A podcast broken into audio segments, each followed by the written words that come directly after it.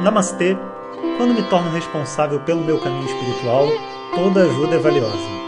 Bem-vindos ao podcast diário do nosso professor Jonas Mazetti, na série Vedanta na Veia em Tempos de Quarentena. Om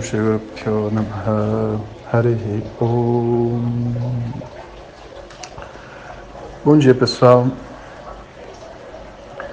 Hoje o áudio vai falar sobre um tema muito importante que é o auto-engano, sabe? Quando a gente. Assim, até no mundo espiritual, né? Mas a gente se propõe crescer, né? E se tornar uma pessoa, sei lá, evoluída, seja lá como a gente quiser entender esse conceito, que particularmente em Vedanta eu, eu, eu não enxergo nenhum deles como válido, sabe? Evoluído. Quem que é evoluído, né? Mas tá, digamos, eu quero ser uma pessoa evoluída, espiritualmente madura, sabe? Tudo mais, humilde. é muito interessante, né? Eu quero ser humilde, né? Tá bom, você quer. E, e, e, quando a gente tem essa proposta, sabe? E com sinceridade, não é sem sinceridade, a gente é, se joga para viver isso, né? Existe um algo que a gente precisa saber sobre isso, sabe? Que é a nossa visão sobre nós mesmos não pode ser completa sem a existência do outro. E aí eu não estou dizendo do Atma, a testemunho, não, não. Eu estou dizendo desse personagem que a gente vive, dos papéis que a gente faz relativo, sabe? Porque, vê só, como pessoa, sabe? Como um indivíduo da espécie humana, sabe? Eu queria até fazer um adendo, sabe? Espécie humana, espécie humana não tem raça não, tá? Espécie humana é uma coisa só, não tem, sabe, branco, amarelo, negro, isso, isso não é uma coisa só. A cor da pele é, é outra situação. Quando você é um membro de uma espécie, sabe? Espécie humana, sabe? Você é, se propõe a ser uma pessoa melhor e evoluída, sabe? Eu preciso compreender que, como membro de uma espécie, faz sentido que o meu propósito interno esteja em harmonia com a sociedade à minha volta. É difícil, tipo assim, o um membro de uma espécie, vamos supor, uma abelha. O que, que é uma abelha evoluída? Ela saiu da colmeia, entrou numa caverna e lá mora sozinha. É estranho, né? Porque a abelha foi feita para viver em colmeias, nas flores e com outras abelhas. Ela não foi feita para viver isolada. Né? Senão seria, sei lá, um urso polar, né? Não seria uma abelha. Um ser humano que tem necessidade de afeto, de troca, de comunidade, sabe, de diversão. Tudo isso é algo que funciona dentro de uma sociedade, sabe? Então, não é natural, assim, não é ecológico, né? não sei lá qual palavra a gente vai usar, não é harmônico a gente imaginar que o meu processo de crescimento envolva a troca com outras pessoas da mesma espécie, da mesma comunidade, onde eu vou viver a minha vida, os meus divertimentos, seja lá o que for, sabe, com eles. E é muito legal porque quando a gente reconhece isso, a gente começa a perceber que é como se eu não fosse capaz de ver completamente esse papel que eu faço, esse personagem que eu faço. É como se Deus tivesse me dado 70% da visão sobre mim e os outros 30% ele espalhou com a minha mãe, com meu pai, com, com alguns amigos, sabe? Para que eu fosse obrigado a conversar com eles.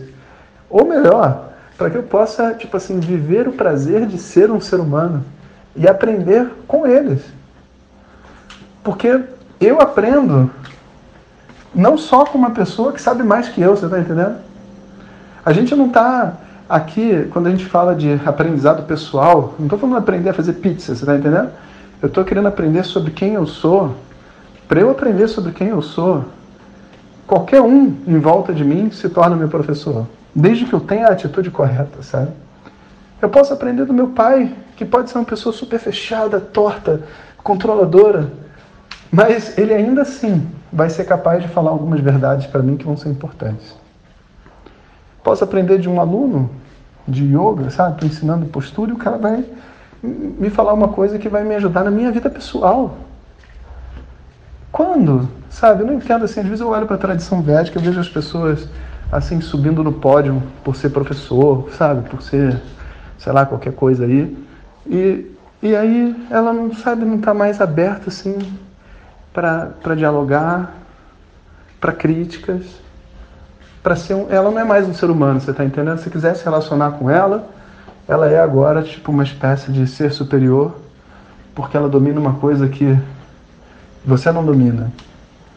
Mas vê só, tudo bem, talvez nesse assunto, talvez, eu, eu não acredito que ela não tenha nada para aprender com os outros, sabe? Porque eu acho que até dando aula a gente aprende, sabe? Sobre o tema que a gente está ensinando. Mas quando a gente diz assim emoções, pessoas, será que realmente faz sentido que exista uma pessoa emocionalmente superior a outra? Eu acho meio arrogante, sabe? Eu acho até engraçado, assim, porque às vezes psicólogos estabelecem essa, essa pose, assim, sabe? Tipo, que nem no mundo assim, empresarial você tem o advogado como aquele cara que tem um egão e se acha demais. No mundo espiritual, a gente tem assim os psicólogos e os professores de yoga fazendo esse papel, sabe? Como se eles soubessem muito sobre vida, sobre emoções, sobre tudo. Aí você conversa com eles, eles nem podem conversar com você direito, porque isso é ego, alter ego, Freud, não sei o que, Jung, entende?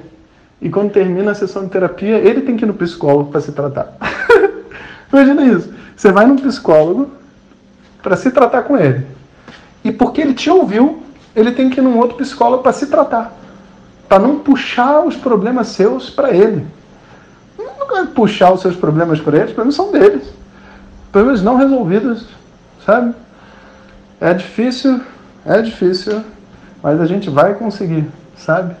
Um dia a gente vai conseguir se relacionar sendo apenas seres humanos, pessoas, membros da mesma espécie.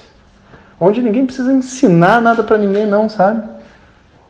o, a, o aprendizado não não está acontecendo comigo porque, sabe, alguém virou meu professor. Não. O aprendizado acontece comigo quando eu viro um ser humano e escuto o outro ser humano falando sobre mim, sabe? Que pode ser um, uma topeira, pode ser o Albert Einstein, você está entendendo? Dos dois eu vou aprender. Isso eu estou aprendendo por causa da minha atitude, não é por causa das capacidades intelectuais da outra pessoa, você está entendendo? Então, assim, eu preciso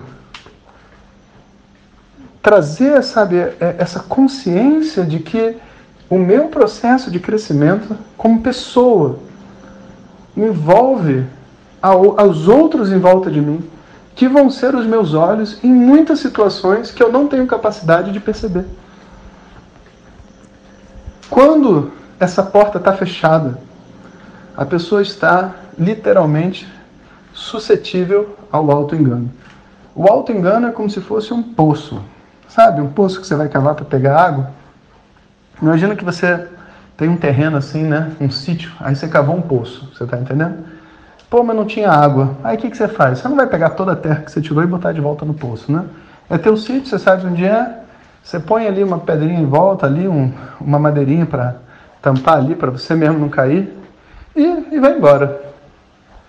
Um belo dia, né? Um ladrão entra no seu sítio à noite, sabe? E não está enxergando nada, e está preocupado se tem alguém na casa, não tem alguém na casa. E ele vai andando, e aí ele cai. Aonde? No poço do auto-engano. Está entendendo? Porque não tem como ele ver, não tem como ele saber, e está lá. Está lá. Para todos nós, essa armadilha está lá um tanto de coisas sobre a gente mesmo que a gente não consegue ver. E muitas vezes a gente não tem a abertura, sabe? E aí você não tem luz, meu querido. É só uma questão de sorte. Ou melhor, é uma questão de tempo. Uma hora a gente vai cair nesse poço. E quando cair nesse poço, não vai ser agradável. Não vai ser agradável. É muito, muito triste, né? A gente ver uma pessoa sincera, espiritual, de repente defendendo algumas asneiras assim que você fala, cara, não é possível que a pessoa está falando isso. Não é possível que ela se acha superior ao aluno dela. Não é possível. Não é possível que a pessoa, tipo assim, ponha no currículo, viajei para a Índia dez vezes. E ela se acha superior a outra pessoa porque ela viajou no avião dez vezes. O que ela fez? Ela comeu dez refeições, refeições vegetarianas no, no voo a mais que o outro. Sabe? O que ela fez, cara? O que, que faz uma pessoa se sentir superior a outra? Quando todo mundo tem dois braços, duas orelhas, dentro de uma busca espiritual, e aí diz: Não vou discutir com você porque eu tenho 20 anos de experiência. Entende? Não, você não vai discutir comigo porque você tem um baita de um egão, só isso. Ele não está pronto para ouvir, não está pronto para trocar, né? Não está pronto. Então, Vedanta precisa, né, que, vamos dizer assim, se você quer entender sobre esse tema, se você quer entender o que é esse, essa testemunha, esse eu, a primeira coisa, a gente precisa começar a liberar esse personagem dos problemas que existem aqui, sabe? E um dos grandes, grandes obstáculos é esse auto-engano. A gente não pode deixar essa, essa armadilha solta, sabe? A gente tem que ir lá tampar esse buraco. A gente tem que ir lá encontrar o nosso local, se conectar a outras pessoas, ouvir o outro, ter uma mente, sabe, honesta, crítica, sabe? Não é crítica porque você quer julgar ninguém, crítica porque você quer saber o que é verdade, ué. Como é que pode dois livros sobre o mesmo tema falarem coisas opostas? Como é que pode? Não pode. Um tem que estar errado. Ai, meu Deus, um está errado. Meu. É verdade. 2 mais 2 é 4, 2 mais 2 é 5. Não tem como ser as duas coisas. Um tem que estar certo, o outro tem que estar errado. Se eu não tenho maturidade para examinar a minha fórmula, estando disposto a ver que eu posso estar errado, você entende? Não tem como eu aprender nada. Agora eu te pergunto: tem alguém que vive sem uma filosofia de vida própria? Tem alguém que vive sem um entendimento pessoal sobre o que é Deus, o que é esse mundo, por que, que a gente está aqui, o que é felicidade? Não tem ninguém que viva sem isso.